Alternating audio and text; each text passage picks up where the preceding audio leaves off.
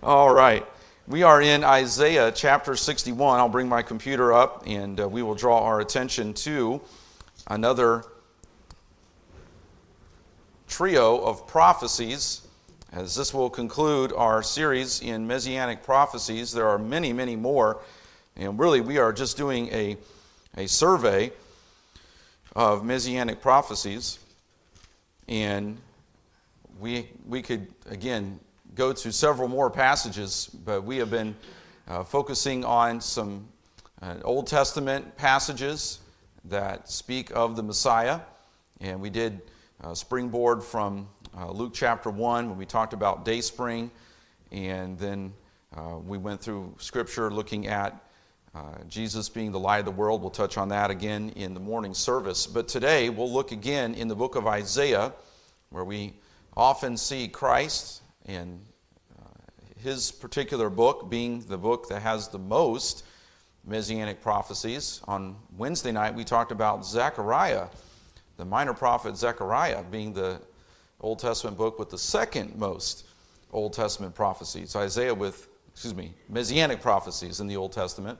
Zechariah being second, Isaiah being first. 66 chapters in the book of Isaiah. Zechariah only has 14, yet has the second most messianic prophecies. So we'll see briefly today in these three passages Isaiah 61, 42, and 35. We'll see the Messiah's message, ministry, and miracles. Again, for our understanding, the Old Testament prophets, they would often see two mountain peaks as God revealed his word to them. They, in their human minds, they would often see the first coming as the first mountain peak, and beyond that to the second mountain peak, Christ's second coming. Of course, what is the valley in between? We would describe it as the church age. Of course, the cross is there. Maybe this helps us a little bit in uh, their understanding. And so the church age is even described as a mystery in the New Testament. And that doesn't mean that it's some spooky, uh, I don't know, Halloween type of mystery. Mystery in the sense that a previously unrevealed truth or a truth that was hidden to the understanding of man and then later revealed uh, in uh, greater uh, fullness. And so the church would uh, be a mystery uh, many times in the understanding, in the full understanding of the Old Testament prophets. But they would see these two mountain peaks. And we'll see that here in Isaiah 61, 35, and 42, where there are references to the first coming, and literally in the middle of the verse, there will be a shift to a prophecy in the, of the second coming of Christ. So let's begin in Isaiah 61 and verses 1 through 3. The Spirit of the Lord God is upon me, because the Lord hath anointed me to preach good tidings unto the meek. He hath sent me to bind up the brokenhearted, to proclaim liberty to the captives, and the opening of the prison to them that are bound, to proclaim the acceptable year of the Lord and the day of vengeance of our God, to comfort all that mourn, to appoint unto them that mourn in Zion, to give unto them beauty for ashes, the oil of joy for mourning, the garment of praise for the spirit of heaviness that they might be called trees of righteousness, the planting of the Lord, that he might be glorified. We see, first of all, here the Messiah's message. In giving us the context, we know that in Luke chapter number 4, Jesus literally will read in the synagogue from this very passage. In Luke 4, near the beginning of Jesus' public ministry there in Galilee at his hometown synagogue in Nazareth, he reads a portion from Isaiah 61.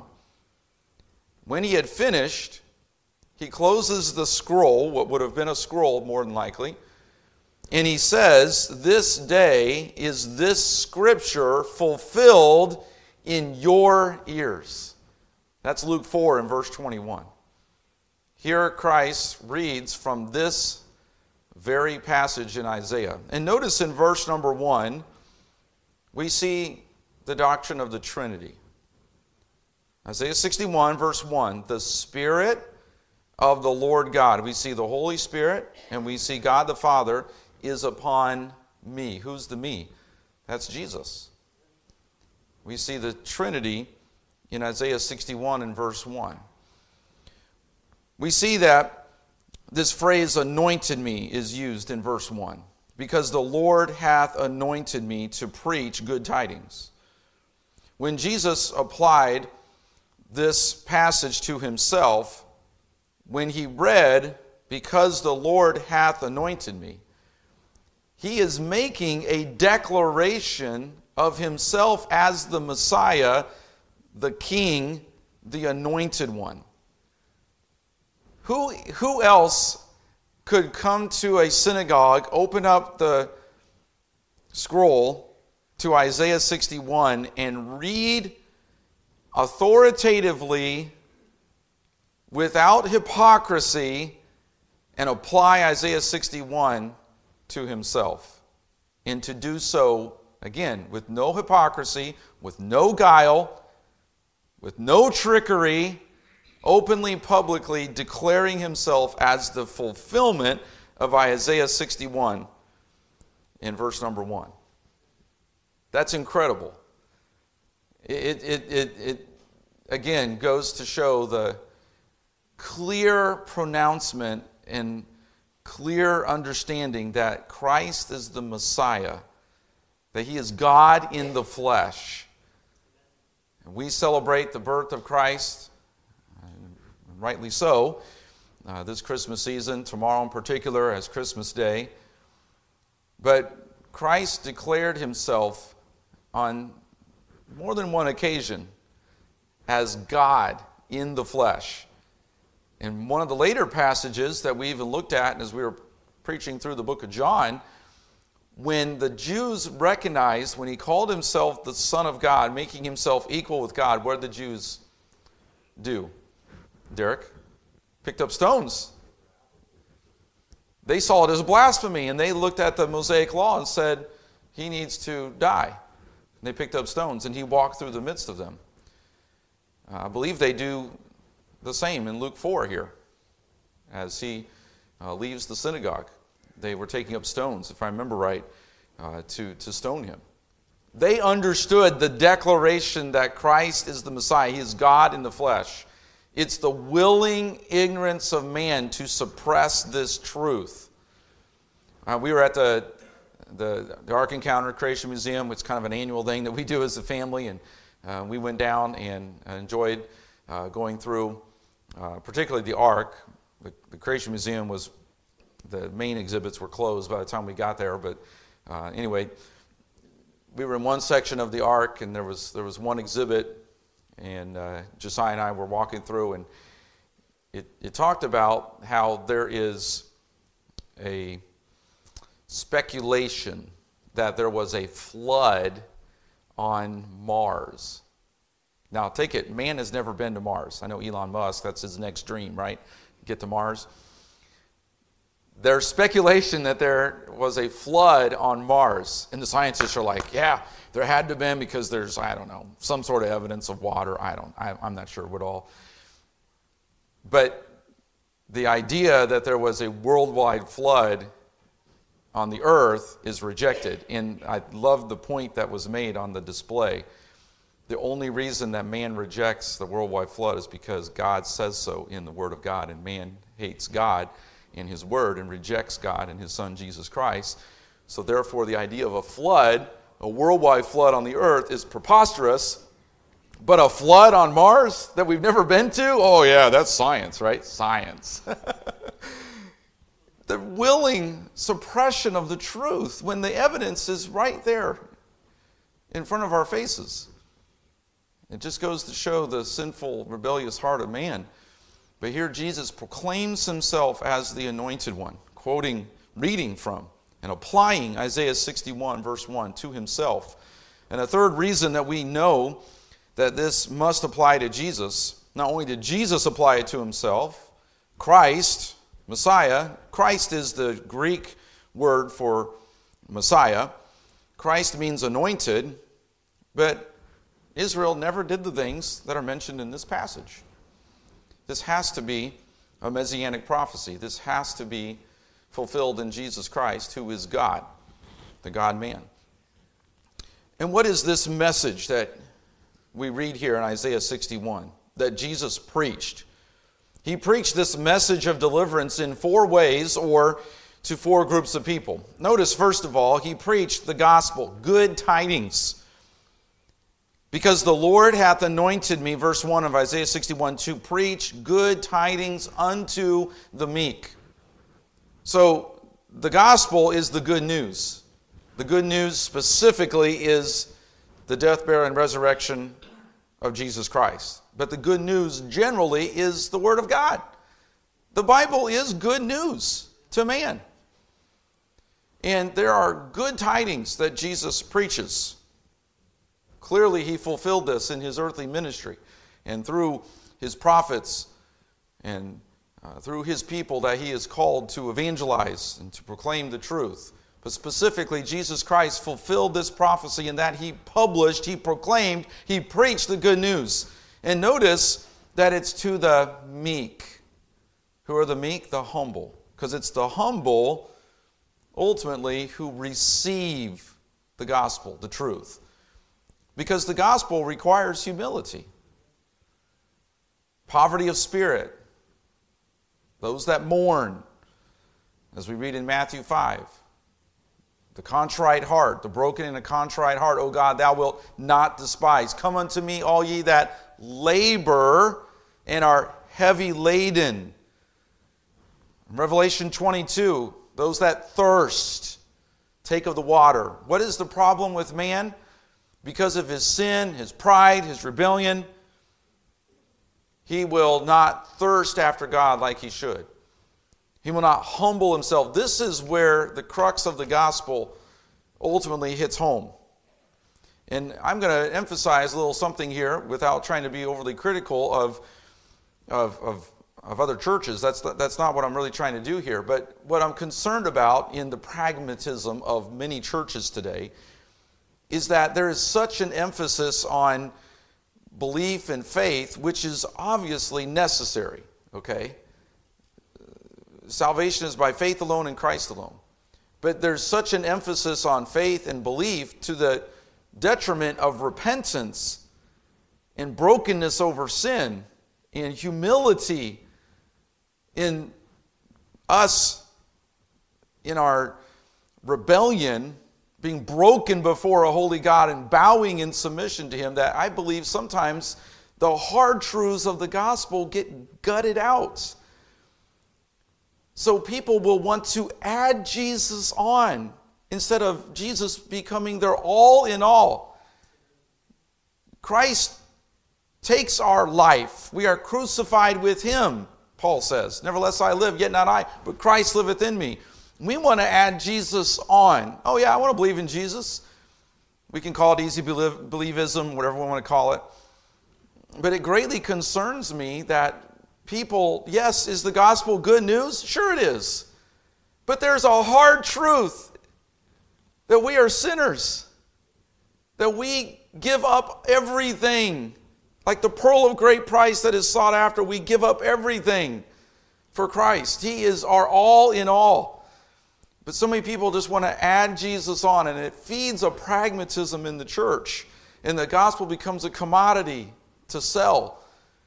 Who doesn't want to punch a ticket to heaven? Hey, you want to go to heaven? All right, here's the, here's the ticket, and it's free. We'll punch the ticket. Come on in. Why, do, why does that not work so just. Why, why, why is it, yes, the gospel is a free gift, but why do we not just say, hey, come on, free gift, and make it a very light-hearted, easy believism? Why do we emphasize these hard truths about sin and repentance? Go ahead and give me some feedback. Carl?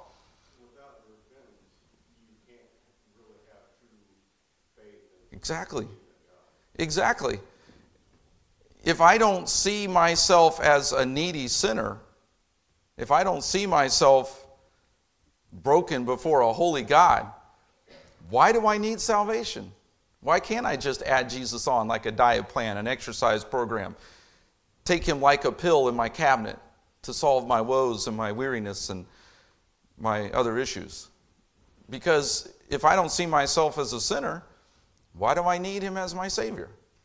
If I'm not broken over my sin, then what's, what's the point?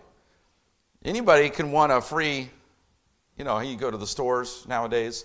We were at the store looking for some stocking stuffers for the kids, and it's buy, no, it's buy one, get two free. Wow, who doesn't like free stuff, right? But we all know there is no such thing as a free lunch, right? Well, the free gift of salvation, we know, was not free to God. He sent his son, Jesus Christ. It cost him his son.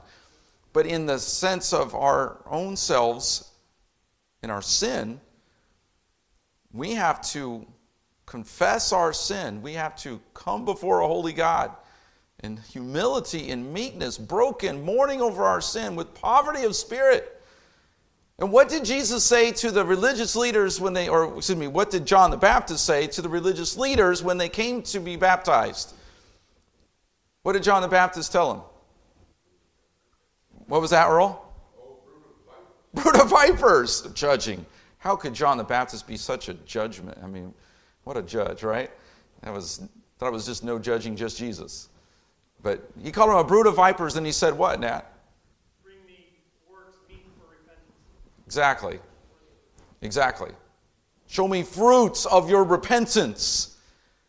Oh, yeah, they'd be dunked in the river and go on their way and keep on in their animosity toward Jesus. But Jordan, uh, excuse me, John, was like, I'm not dunking you in the Jordan until there's fruit of repentance in one's life.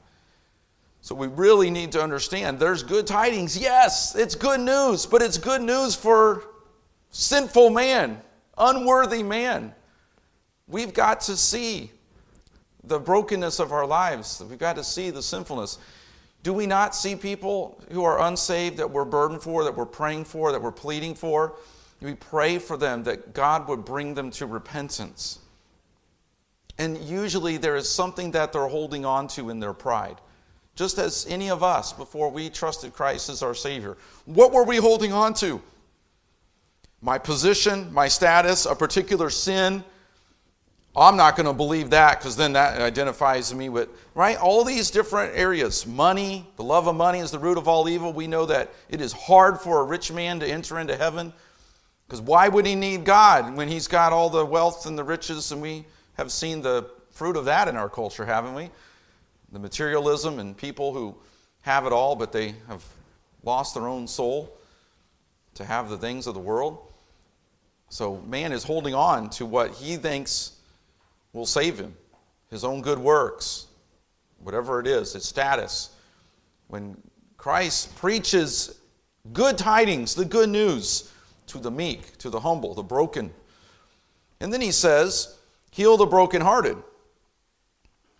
Bind up, excuse me. Bind up the brokenhearted. To proclaim liberty to the captives and the opening of the prison to them that are bound. These are, yes, can be applied to physical or material, uh, even to health uh, type of issues, but the primary application for the brokenhearted, the captive, is the spiritually held captive. Yes, there are those who are um, in sorrow over uh, whatever the circumstance may be but it is a message that the brokenhearted, broken before God. Yes, there's an immediate reference in the context to their brokenness over what? In Isaiah 61, there would be the Babylonian captivity, there would be the oppression of these foreign nations. There's a desire to have that removed, for them to be brought back. And yes, there would be that deliverance and that salvation in the physical sense after the years of captivity where they'd be brought back. And yes, there's a context and an ap- application there, but they wouldn't come back to the promised land until there was a brokenness over their sin and a repentance and a willingness to see. And isn't that sometimes what it takes for God to get our attention? We got to, some of us are so stubborn, we got to go through some pretty hard knocks, don't we? God has to shake us up There's some pretty hard circumstances, some pretty severe issues for us to realize I, I need to get right with God. I need to confess my sin. I need to trust Christ fully. And the brokenhearted, yes, there is some physical, there are some material, there is a national even application for Israel, but there is that spiritual brokenness that we must have.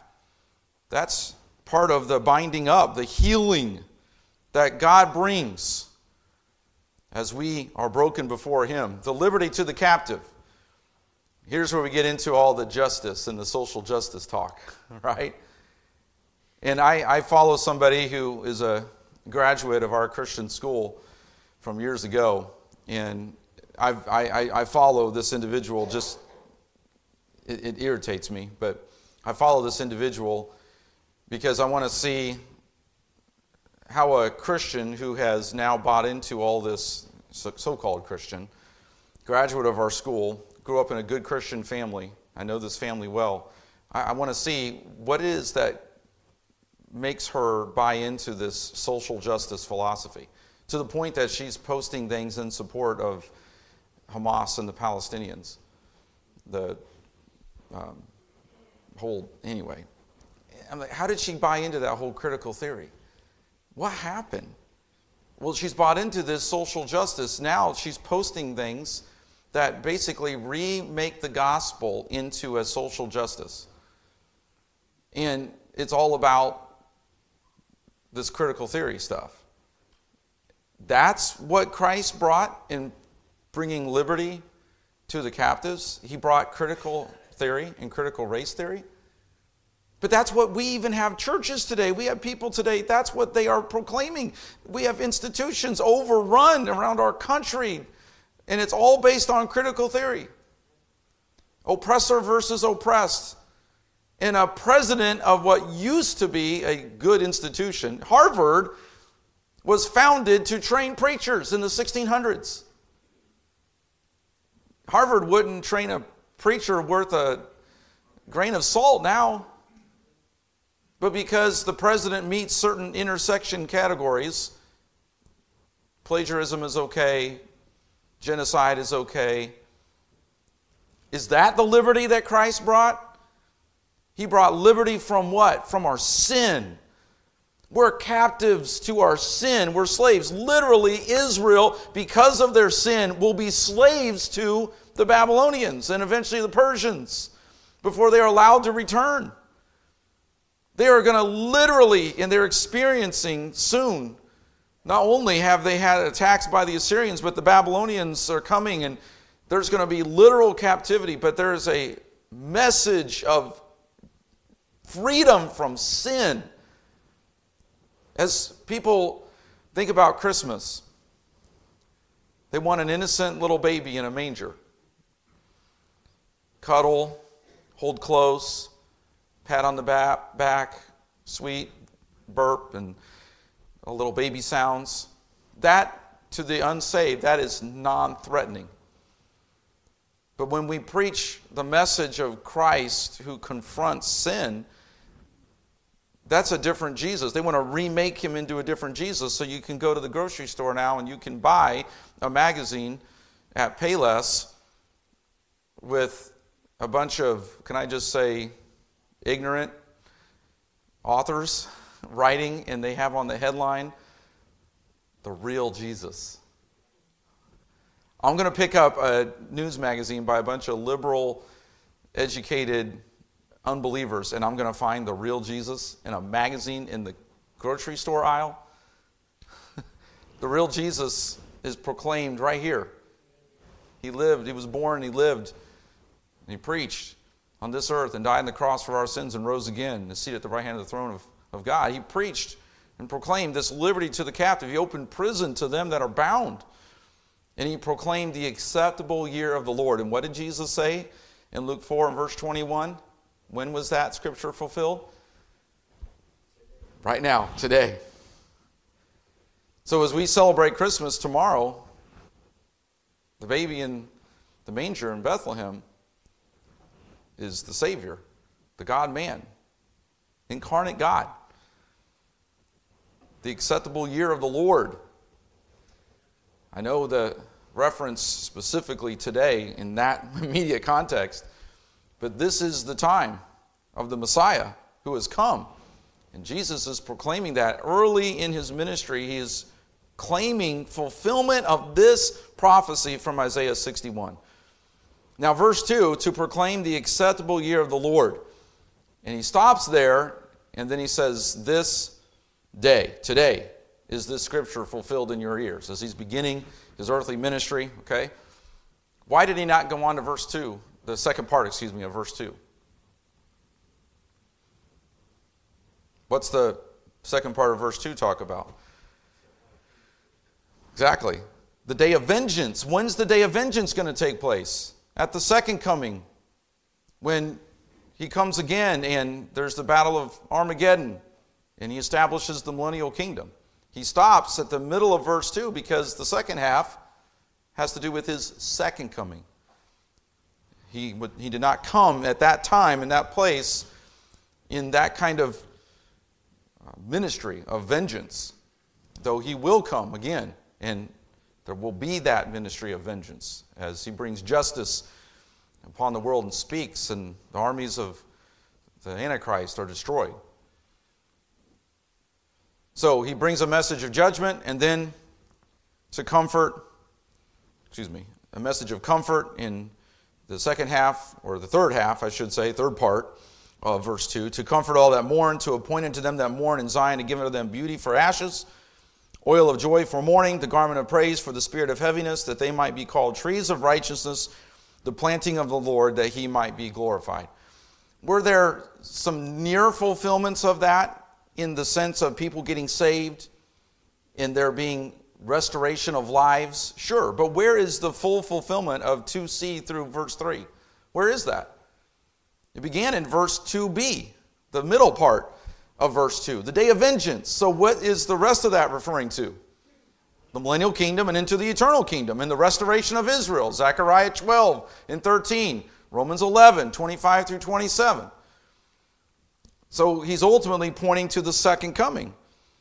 Though there's fulfillment in verse 1 and the first part of verse 2, fulfilled right then and there in the person of Jesus Christ, the Messiah, who will fulfill the rest of that as well in a future coming in the millennial kingdom and into eternity. And even a reference there to the restoration of Israel. Specific promise concerning Israel that their uh, ashes will be uh, turned into beauty, their mourning will have oil for joy.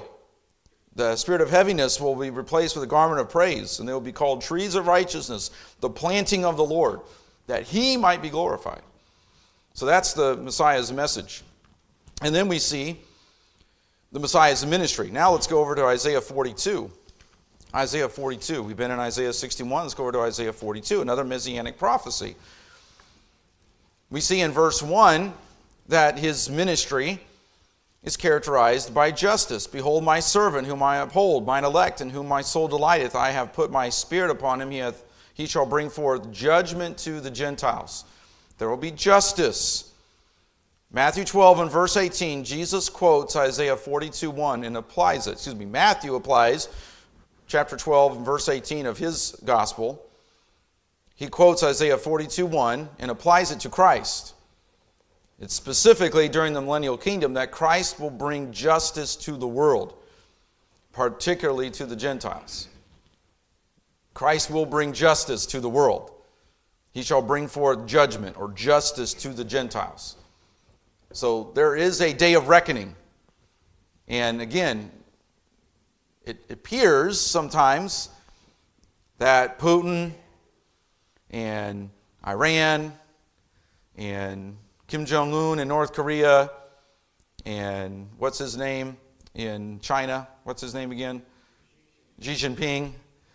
It, it appears, in their minds, in their unsaved minds, in their rejection of God and His sovereignty and His providence, and of his son Jesus Christ, they think that they are the ones who are going to remake the world for their personal pleasures, economics, domination, power, and they're fools. They're in rejection and rebellion, Just like Caesar Augustus, we talked about last week, and Herod the Great, who thinks he can slay the two year olds and younger, the males, two year old and younger, and get rid of this king that's going to threaten him. Foolish, violent, power hungry, bloodthirsty individuals. And we see the promise that the Messiah will come and he will bring justice, judgment to the Gentiles. There will be a day of reckoning. And this justice will also mean that many of us Gentiles will enter into glory saved. That though the Jews rejected Christ, now the church has the responsibility of taking the gospel to the uttermost parts of the world. We as Gentiles are grafted in. We are brought into the kingdom. There's justice in the sense of judgment upon the evil, those who rejected Christ, and there's justice in the sense that we undeserving sinners, Gentiles, outside of the people of Christ, uh, people of God, outside the children of Israel, we are brought into God's kingdom. And we see the light of the Gentiles in Jesus Christ. So we see justice. And then we also see humility. He shall not cry nor lift up, nor cause his voice to be heard in the street. Jesus didn't come with a political campaign. He didn't come with big news conferences. He didn't come and sell tickets to live performances at the Roman Amphitheater, right? He didn't come and make some big concert and draw some big crowd to some ticket selling venue. Were those places around? Were there opportunities? Did he go and did he say, Well, I'm going to I'm going to go and I'm going to transform the Roman culture by taking over all of their popular venues and I'm going to sanctify those and turn them over to, to my authority. Is that what he did? Where did he go? He went to the Sea of Galilee and stood in a boat and preached, and the multitudes came. He fed them with what?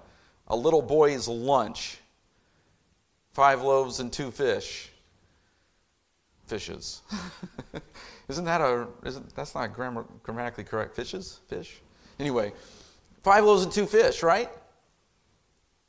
He, he went about as just an ordinary person. He called unto himself 12 ordinary men, some of whom would even be rejects by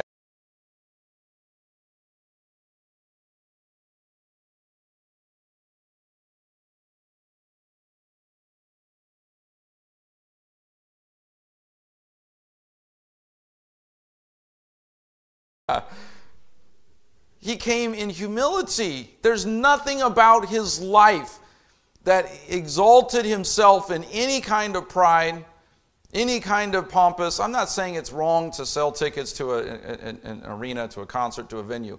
But it does, doesn't it seem like that is what the emphasis is now?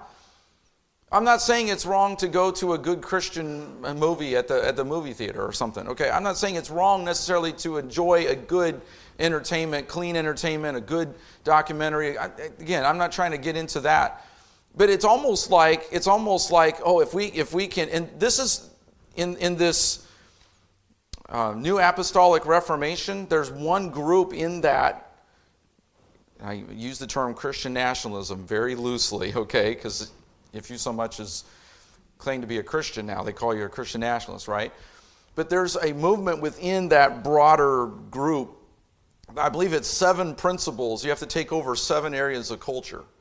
And if we conquer all seven of those areas of culture, then we will be victorious for Christ here on earth. I, I think, is is it, should we be producing good Christian films? Sure.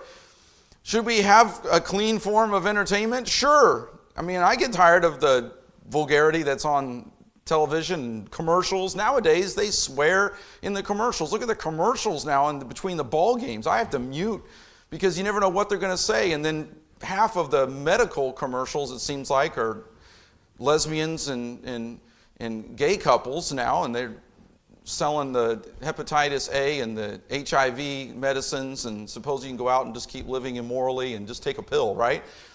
I mean, and then there's the alcohol. Go out and booze it up and get drunk, and you're going to have a great old time this Christmas. That's what, right? Should we have an impact on our culture that changes the way people live and their choices? Sure. But Jesus didn't come to take over the Roman and the Greek venues of public place. He didn't come as a political leader. He came in humility. He walked among ordinary people like you and me. He called unto himself ordinary people, many of whom were even rejects from ordinary society. He came in humility. He took upon him the form of a servant and found himself in, in, in, in, was made in fashion as a man and humbled himself. And then he died as a what? What was the what was the comparison as he died on the cross? Who was normally crucified? Thieves, robbers, the Romans would make an embarrassment of them. He died the death of a common criminal in shame, according humanly speaking, in shame. And he did so for you and for me. His whole ministry was characterized by humility, by gentleness. Verse 3 A bruised reed shall he not break, and the smoking flax shall he not quench. He shall bring forth judgment and the truth.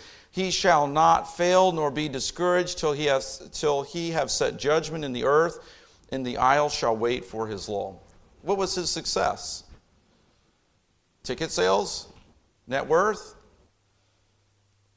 Buying out all the different Roman real estate? so that he could have a earthly kingdom unto himself? What, what was his success?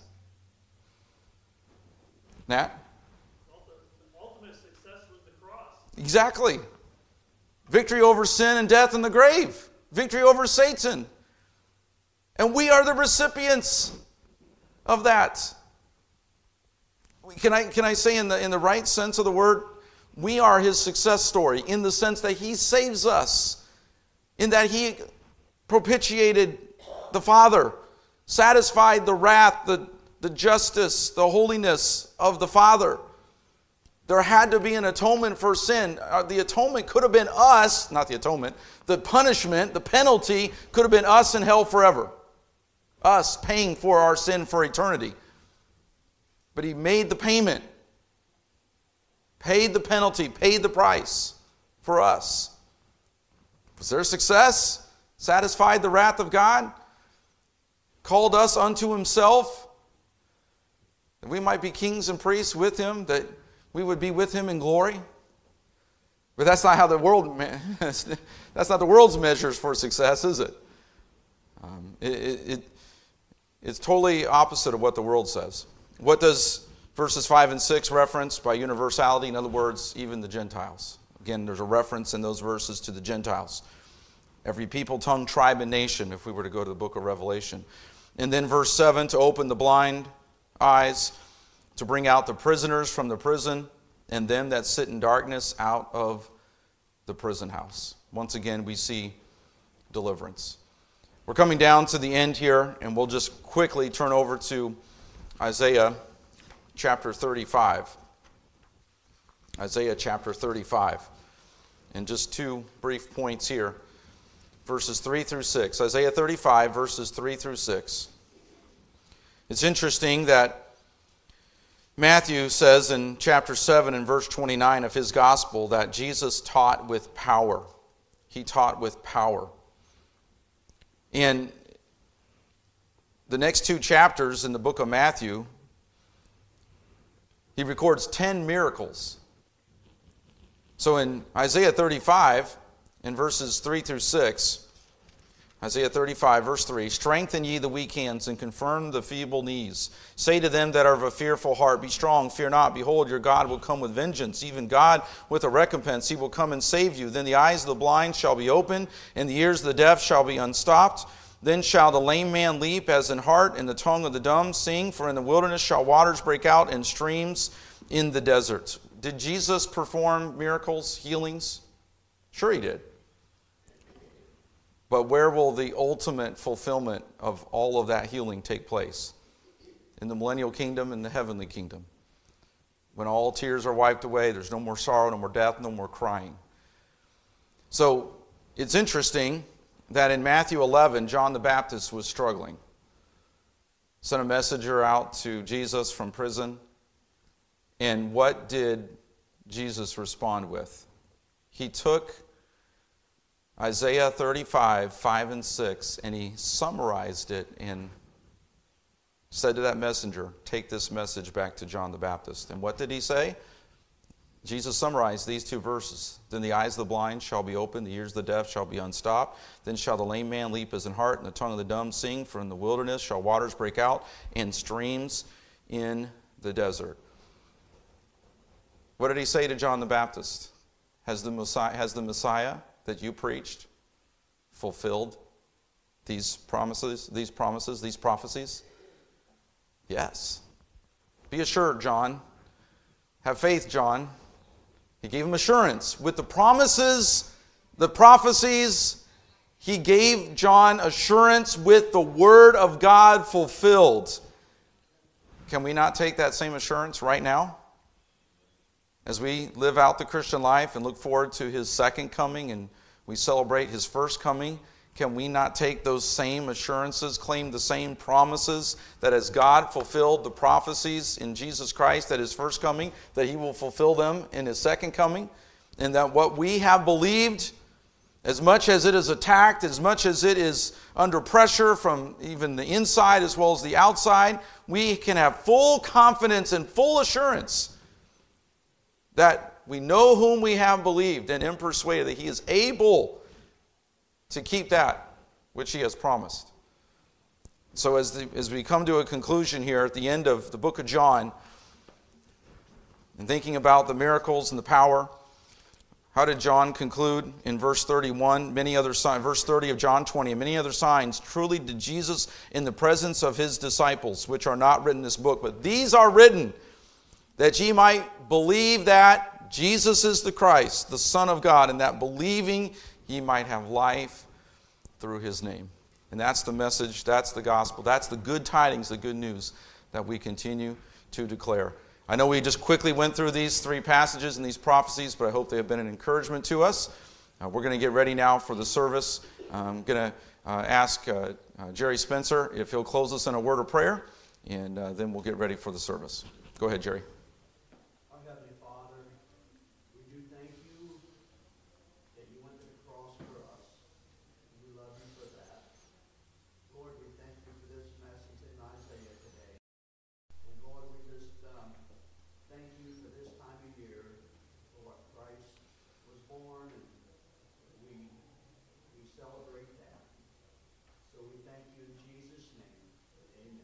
Amen.